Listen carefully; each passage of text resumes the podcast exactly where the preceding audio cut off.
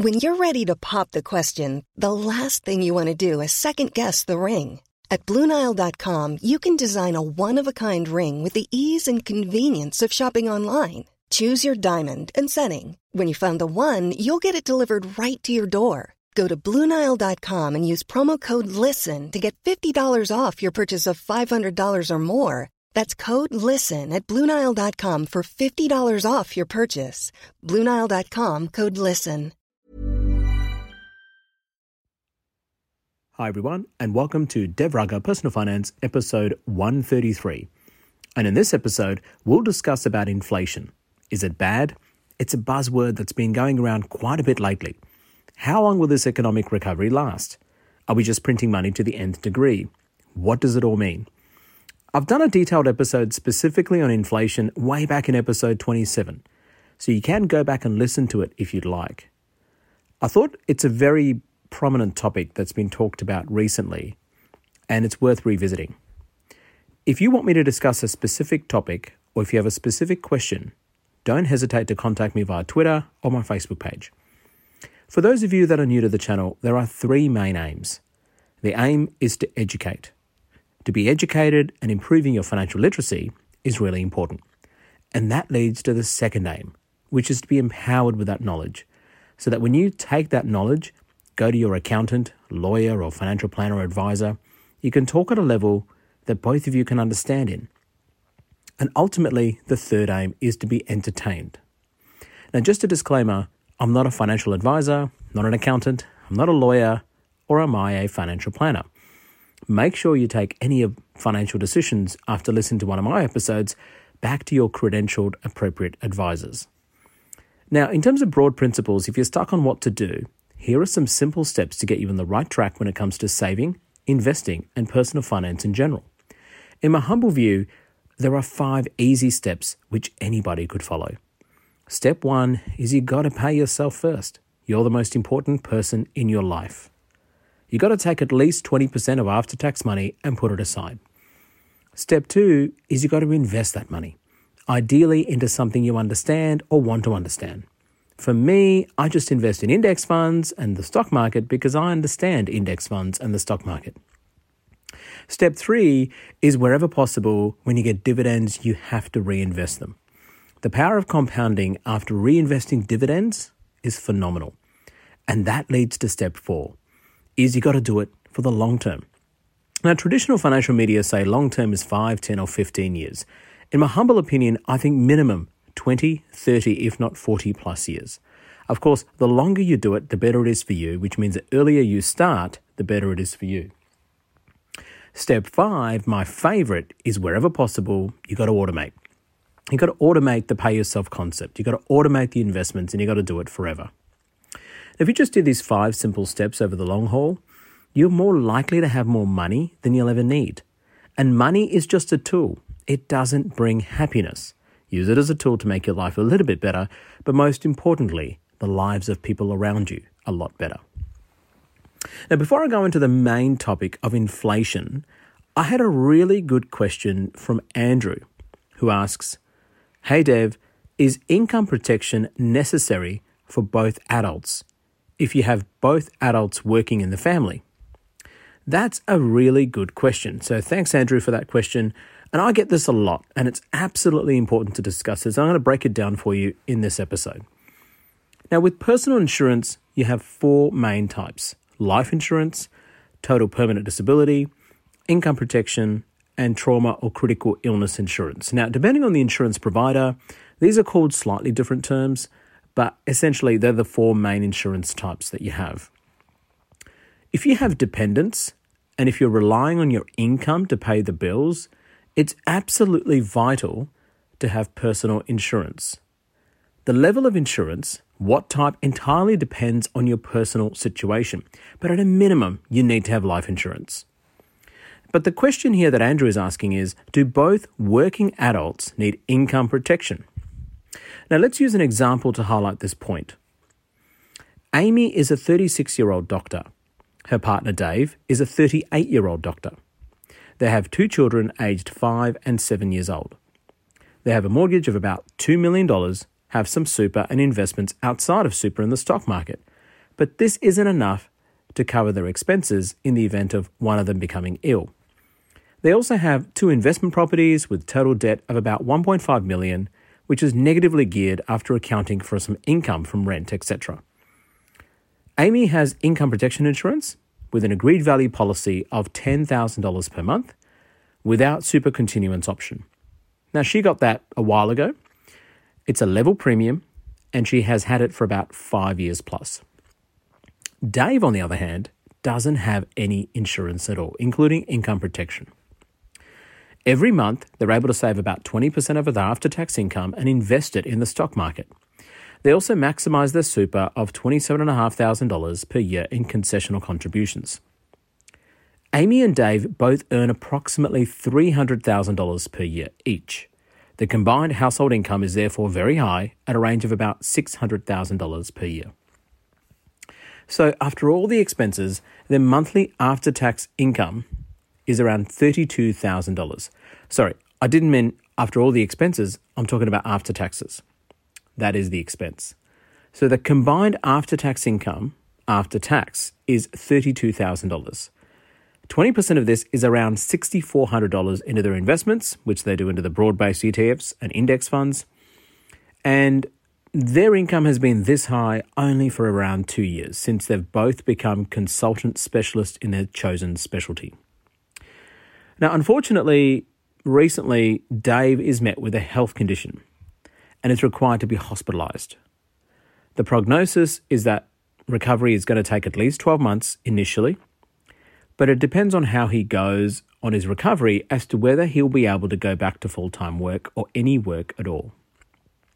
And remember, Dave doesn't have income protection. Now, as a doctor, this scenario is often not uncommon. I mean, we see patients all the time who are in this scenario. We're breaking bad news to patients 70, 80% of the time as a doctor, trying to help them through their illness. So, although in this case, one would think they're very secure with their very high income, here is how not having income protection for Dave will affect their family. Number one, Dave is likely to require some care at home and is likely unable to care for their two children while recovering from his illness. Number two, this means Amy will either need to hire a carer full time, which is quite expensive, and or reduce her workload in order to provide care for Dave. And number three is this is now a double whammy because Dave is not covered by income protection, which means he's got no income coming in. Sure, he's got some sick leave or maybe some annual leave perhaps that he can use. But if they're in private practice, they get none of that. And now Amy will need to reduce her income as well in order to try and manage the family. Now, let's say Amy needs to cut down on her work by about 50%. This means all of a sudden, the family income of $600,000 becomes $150,000 gross. Now, this is unlikely to be enough in order to service their loans. And they're not really in a position to live off their super. I mean, because Dave's unwell, he can apply for compassionate release of his super. And they may be forced to sell their investment properties in the hope of making a profit. Now, depending on the market conditions, this is called market risk. Or they may have to live off their investments in the stock market, like sell it up or use up their dividends, which they can't reinvest anymore.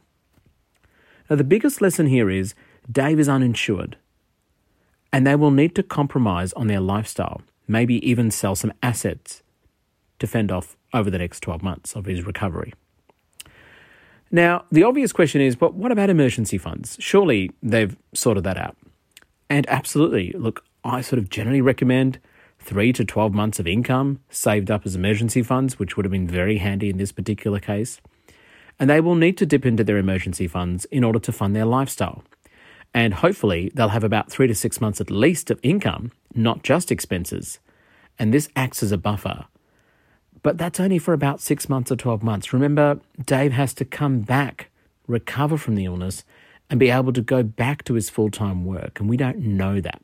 And the uncertainty is immense in this particular case. Now, let's say if we switch the terms, and let's say Amy got sick. So, what happens if Amy got sick instead of Dave? Well, remember, Amy is covered with income protection.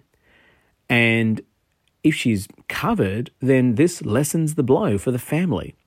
It still means that Dave may need to reduce his work, but maybe not as much as 50%. And Amy's income protection provision of $10,000 per month is a welcome relief. And they're unlikely to require to sell all of their investments or the majority of their investments to pay the bills. And hopefully, they'll have some emergency funds as well, which will lessen the blow. Now, what happens if both have income protection? If both have income protection or some sort of personal insurance to get them through the illnesses, it just provides them with an added layer of security, an added layer of peace of mind. And this is especially true in this particular case because they have two children, they're two dependents who require caring. Now, I've spoken to some doctors that have two children and two other dependents, like their parents, that they need to support as well. So, my answer to Andrew in this question is absolutely. If both parents are working, they both need personal insurance, income protection, particularly if they don't have enough assets to self insure. Now, this becomes a lot easier if you don't have liabilities or debts or children who don't need caring. And this means that you can possibly have limited insurances or become self insured. So, hopefully, this answers the question. Remember, you never make a profit from insurance. It's a losing proposition for you, and it's a peace of mind factor as well. And the question is, how much is your peace of mind worth to you? Now, to the main topic is inflation a problem? And what are some of the repercussions of it? Now, what is inflation? It just means over a period of time, the price of goods and services will increase. Another way of looking at this is your money today is going to be worth less in the future. Now, it's not going to be worthless, but it's going to be worth less. That is, your purchasing power reduces with time. And how do we mark it? What's the marker for inflation? It's called CPI or Consumer Price Index. It means the price changes within a basket of goods and services over a period of time. Now, the ABS, the Australian Bureau of Statistics, calculate this and the way they do it is to look at the price of goods and services across 11 groups, a total of about 84 categories. So, what are these groups and what is their weighting? Number one is housing, weighted at 23%. Number two is food and alcoholic beverages at 16%. Number three is recreation and culture at 13%. Number four is transportation at 11%. Number five is furnishings, household equipment, and services, 9%. Number six is alcohol and tobacco at 8%. I'm not sure what alcohol beverages are included in this food category that we already talked about because they already talked about 16% of that. But specifically, alcohol and tobacco is 8%, which is a sizable sort of weighting, I would have thought. Healthcare is 6%, which is interesting that alcohol and tobacco is a little bit more weighted than healthcare, but there you go. Insurance and financial services, 6%. Education is 4%. That's a bit of a worry. That's quite low in my opinion. Clothing and footwear is 3%, and communication is 2%. Now, I actually added all of this up, and it checks out to be about 101%. Uh, again, that could be possibly due to rounded figures that I've used. So let's use an example to calculate the inflation of a scenario. Now, let's use two categories. Let's say books in 2018 cost $10, and in 2019 they cost $10.50. The calculation of inflation is quite easy. It's $10.50 minus $10 divided by $10, and that works out to be around 5% inflation. Now, let's say the cost of clothing in 2018 was $20, but in 2019 it went up by $21.50. Now, the calculation of inflation for that is $21.50 minus $20 divided by $20, which is around 7.5%. That is, notice the inflation of clothing is higher than the inflation of books. But this is not CPI because now we need to work out the weighting of these items in a household budget. Generally speaking, households spend more on clothing than books. So let's say the weighting for clothing is 70% and the weighting for books is 30%. Now, these weightings I've just made up. Then the CPI becomes 70%, that's 0.7 multiplied by 7.5% for books, uh, sorry, for clothing, plus 30% or 0.3 multiplied by 5% for books, so the average CPI becomes 6% 75, 6.75%, which is the true CPI. Notice that inflation can affect various goods and products differently, whereas CPI is generally the market of inflation of all goods and services based on the weights of each basket or categories of expenditure. Now, is inflation really a problem? And what are the effects of it? Well, it is a problem because it erodes purchasing power. And this erosion happens across the board, not just in one goods and services, but it affects different goods or services in different ways. But the reality is, money today is going to buy you more things if you used it compared to using it tomorrow for the same goods or services. And number two, this leads to more spending today. Now, because money today is likely to buy you more goods and services, inflation or the concept of inflation encourages people to use their money today rather than wait for tomorrow. Now, this means more expenditure like goods and petrol and recreational activities and holidays and more discretionary spending because you get more value for your money. Now, for businesses, it also means using any money today to expand their business, like hiring more people or making more capital purchases, such as new plant and equipment. Now, imagine if inflation didn't exist, people would hold on to their money more and more and not spend it. Now, we know spending is what drives the economy. So if people stop spending, then the economy comes to a standstill. It's a feedback loop. This is the irony of pay yourself, because what I do is I don't spend that money. I invest it into businesses which are represented in a broadly diversified index fund, which represents companies which only exist if people spend money. The thing is, does this mean that I'm not contributing to the economy? And the answer is no, I am contributing to the economy because even though I pay myself 20% of after tax income and invest it, I still use the rest of the money, which is 80%, in some way to contribute to the economy which then goes towards businesses. So it's a cycle we all take part in. None of us are technically able to save 100% of our income. It's impossible. So essentially, when I invest that pay yourself money, what am I actually doing? I'm hedging against inflation. Now, if I keep the money in the safe deposit box, I know that money will depreciate over time. The nominal amount, the actual amount printed on that money, is the same in 30 years but its worth is a lot less thanks to erosion of purchasing power or thanks to inflation. By investing it, what I'm really hedging is I'm hoping the returns on that money is higher than inflation on average over the long term, in my case, 30, 40 years' time. So now let's use an example to highlight this concept of inflation and hedging against it by investing in businesses or anything really. So let's say Amy starts investing in the S&P 500 index in 1981, about 40 years ago. I like to use long-term statistics because they're so much more powerful and you can resonate with it over the long term. So stick with me on this one because you'll be absolutely blown away. What sort of returns would she have gotten? Well, the total return of the S&P 500 since 1981 has been 3668% and that's an annualized return of 9.49%.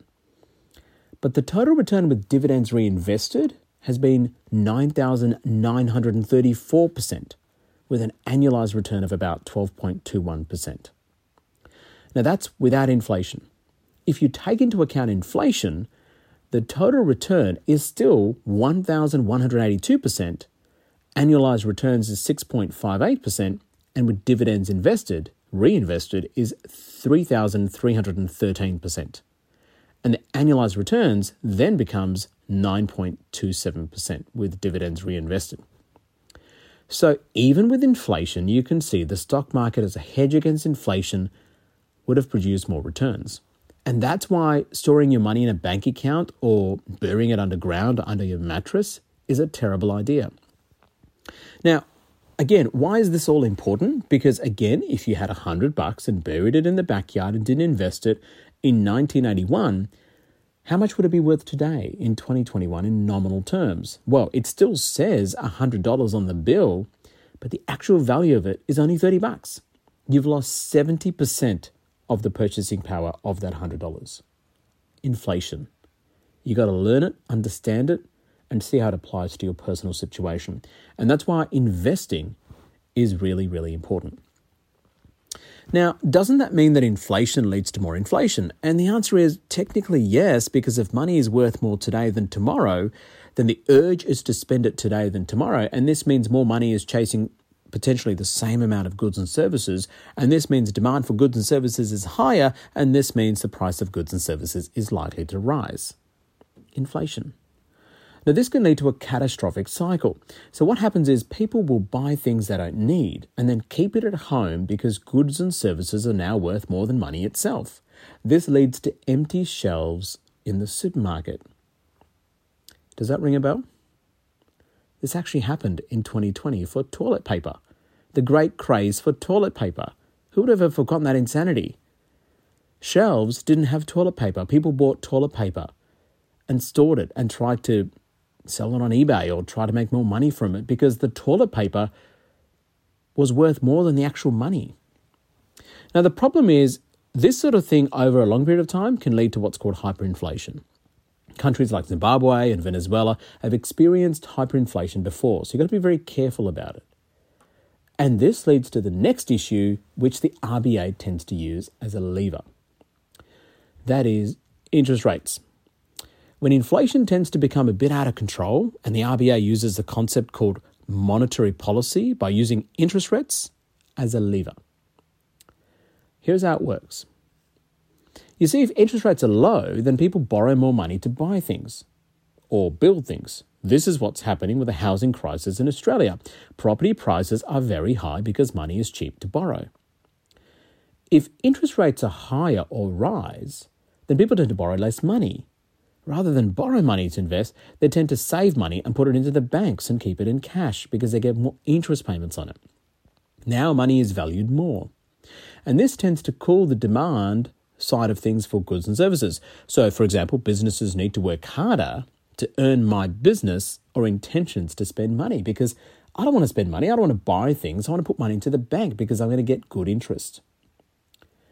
So, what sort of inflation rate is ideal? Now, most countries aim for about 2 to 3% per year to keep that happy medium. And how does this process actually work? Well, Central banks in each country will rise interest rates and thereby issue government bonds which are higher interest rates. And this prompts companies and businesses and other governments and private citizens, perhaps, to buy government bonds with their own money. This takes away money from the circulation and converts it into government bonds. And this less circulating money means it makes money more valuable.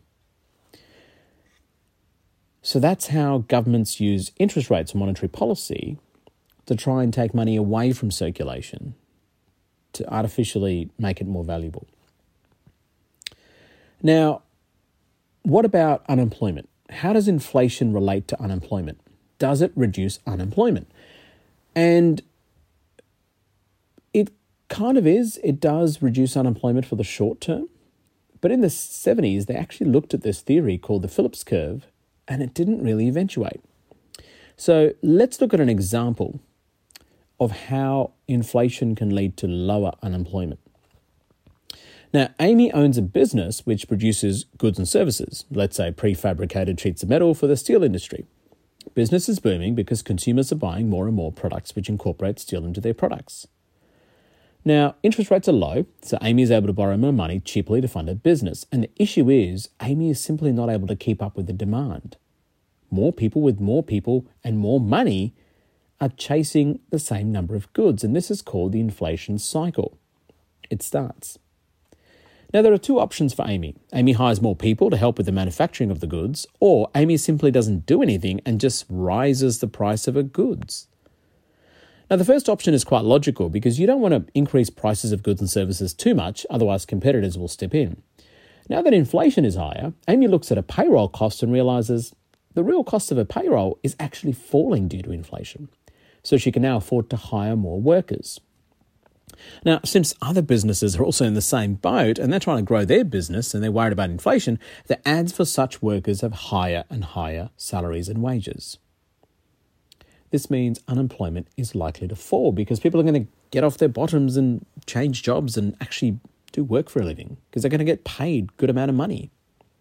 Now, as wages increase, this leads to the phenomenon we already discussed. That is, more people have more money chasing the same number of goods. This leads to inflation and the cycle starts again. The business production of goods and services never really catches up to the demand, and the cost of goods and services almost always rise over time. And that's what the Phillips curve kind of explained. Um, and you can do some in depth research if you like, if it helps you. And I hope this sort of provides a bit of a summary of how inflation affects the cost of business, interest rates, unemployment, and the cost of goods and services, and how it can relate to you as well, because you might have noticed some of the cost of things around you have gone up in Australia and in other countries as well. Now, is inflation really a problem? And if so, who does it affect the most? In 2020, the world shut down. Production of goods and services wasn't high as demand slumped. As we open up, as we move more towards the vaccinated economy, industries are starting to fire up in their engines again. Countries are slowly opening up. Travel is soon becoming normal in Australia, particularly, and it's already become normal in other overseas countries as more and more people get out of COVID economic slump. If the whole world comes to life very quickly in 2022, guess what? supply chain bottlenecks, transport bottlenecks, tourism bottlenecks, manufacturing bottlenecks all happen at once. And in fact, let's face it, a lot of the world is starting to come back online towards the second half of this year. So these sort of bottlenecks are already starting to happen. And that drives up cost of production of goods and services, which is often passed on to consumers. This is called post inflation. And this has kind of already happened in Australia in 2021. Um, I looked at the stats till June 2021 quarter. Inflation in Australia was 3.8%. That's quite high. The automotive fuel sector saw the largest rise of 6.5% in 2021 financial year. Now, is this going to be a long-term problem? I don't know. No one can agree on that. It could be, it could be not. Who knows? People are worried if the government keeps printing more money, then more money is chasing the same goods and services, causing a rise in prices. We've already discussed this to death in this episode. Then the government may step in and use monetary policy to raise interest rates, and the RBA Governor Australia has already signalled that interest rates may not rise up until 2024, but if the economy overheats prior to that, it may happen sooner. Which, of course, means businesses may not borrow as much money if the interest rates go up and demand for goods and services will drop and businesses start to lay off workers. And this is one of the concerns with the government. If they rise interest rates, if they raise interest rates too quickly, it could potentially affect employment. I mean, that's the theory. Now, does inflation affect everyone? And the answer is no. Lower income families feel the pain of inflation a lot more than higher income families. Because if the price of consumer goods and services increases, this means a larger percentage of lower income family households is taken up by those common goods and services. Petrol, fuel is a classic example. I mean, I saw petrol prices in Melbourne this week of $1.83. It's insane. Now, this means lower income families have less disposable income. Higher income families, often during inflation times, make more money so it doesn't really affect them as much. But lower income families can hopefully get paid higher jobs, but it doesn't really catch up with the inflation. And the real people that struggle are the fixed income people, where it affects the most. That is, older people on the pension. Now, the government doesn't increase the pension based on inflation very much, so their buying power can dramatically decrease. And what tends to happen is this leads to a K shaped recovery in the economy, which kind of already has happened in 2020 and 2021. The haves have done well as they continue to do well and they continue to work from home during the pandemic. Their industries hasn't been affected that much. And the have nots, mainly the manufacturing, the people that actually labor and go in and actually do physical work, they haven't rebounded from the economic downturn due to shutdowns and lockdowns or whatever it is. And this produces a K in the GDP graph. There's a curve that goes up and there's a curve that goes down. Now, that's about it for this episode. I Hope you enjoyed the inflation episode and hope you understand that it may be affecting you or someone you know. So, if you want to leave a five star review, really appreciate it on Apple Podcasts or whatever platform you may be using or leave a five star review on all of the platforms. That's even better. But please leave a positive review. I want you to actually leave a positive review. And in that theme, here is a review I found on Apple Podcasts from Tom Dongara, who writes Easy and intelligent listening, a really enjoyable podcast, clear and concise, and the short structure allows for skipping over issues irrelevant to your situation. Thank you very much for that uh, five star review. I really appreciate it. And hopefully, a lot of my episodes are relevant to a lot of people. So, hopefully, you're not skipping too much of the episode. I really want feedback from the people that listen to these episodes because I do this because I do it based on questions that I get a lot. So, um, you know, this every episode is targeted at specific people that have asked me questions. And hopefully, through that, the broader audience gets a bit of a picture about some of the basic concepts of financial principles so that they can apply in their own life. That's the whole point of this podcast. Remember to like the Dev Raga Facebook page and shout out to questions and comments or topic suggestions and share this channel with family and friends. And remember, always pay yourself first. Take 20% of after tax income and put it aside because you're the most important person in your life. And learn about inflation. See how it affects you. See how it affects the people that you know and love and have friends with. Talk about it. It's an important topic and it might actually come in handy. And remember, the reason why we do this, the reason why we invest, is a hedge against inflation. This is Dev Raga Personal Finance, episode 133 and as always, I think, by the way, tonight, before I finish up, actually, tonight is the last day of lockdown in Victoria, in Melbourne. So, congratulations to all Victorians and Melbourneites. Uh, we're going to come out of lockdown tonight, and by the time you listen to this, tomorrow, you'd be able to visit your family and friends. So, that's great. And as always, when you do that, please make sure you stay safe. Ever catch yourself eating the same flavorless dinner three days in a row? Dreaming of something better? Well, HelloFresh is your guilt free dream come true, baby. It's me, Keke Palmer. Let's wake up those taste buds with hot, juicy pecan crusted chicken or garlic butter shrimp scampi. Mm. Hello Fresh. Stop dreaming of all the delicious possibilities and dig in at HelloFresh.com. Let's get this dinner party started. When you make decisions for your company, you look for the no brainers. And if you have a lot of mailing to do, stamps.com is the ultimate no brainer. It streamlines your processes to make your business more efficient, which makes you less busy. Mail checks, invoices, legal documents, and everything you need to keep your business running with stamps.com. Seamlessly connect with every major marketplace and shopping cart Schedule package pickups and see your cheapest and fastest shipping options from different carriers. With rates up to 89% off USPS and UPS rates. And with the Stamps.com mobile app, you can take care of mailing and shipping wherever you are. Make the same no brainer decision as over 1 million other businesses with Stamps.com. Sign up with Code PROGRAM for a four week trial, plus free postage and a free digital scale. No long term commitments or contracts. That's stamps.com. Code program.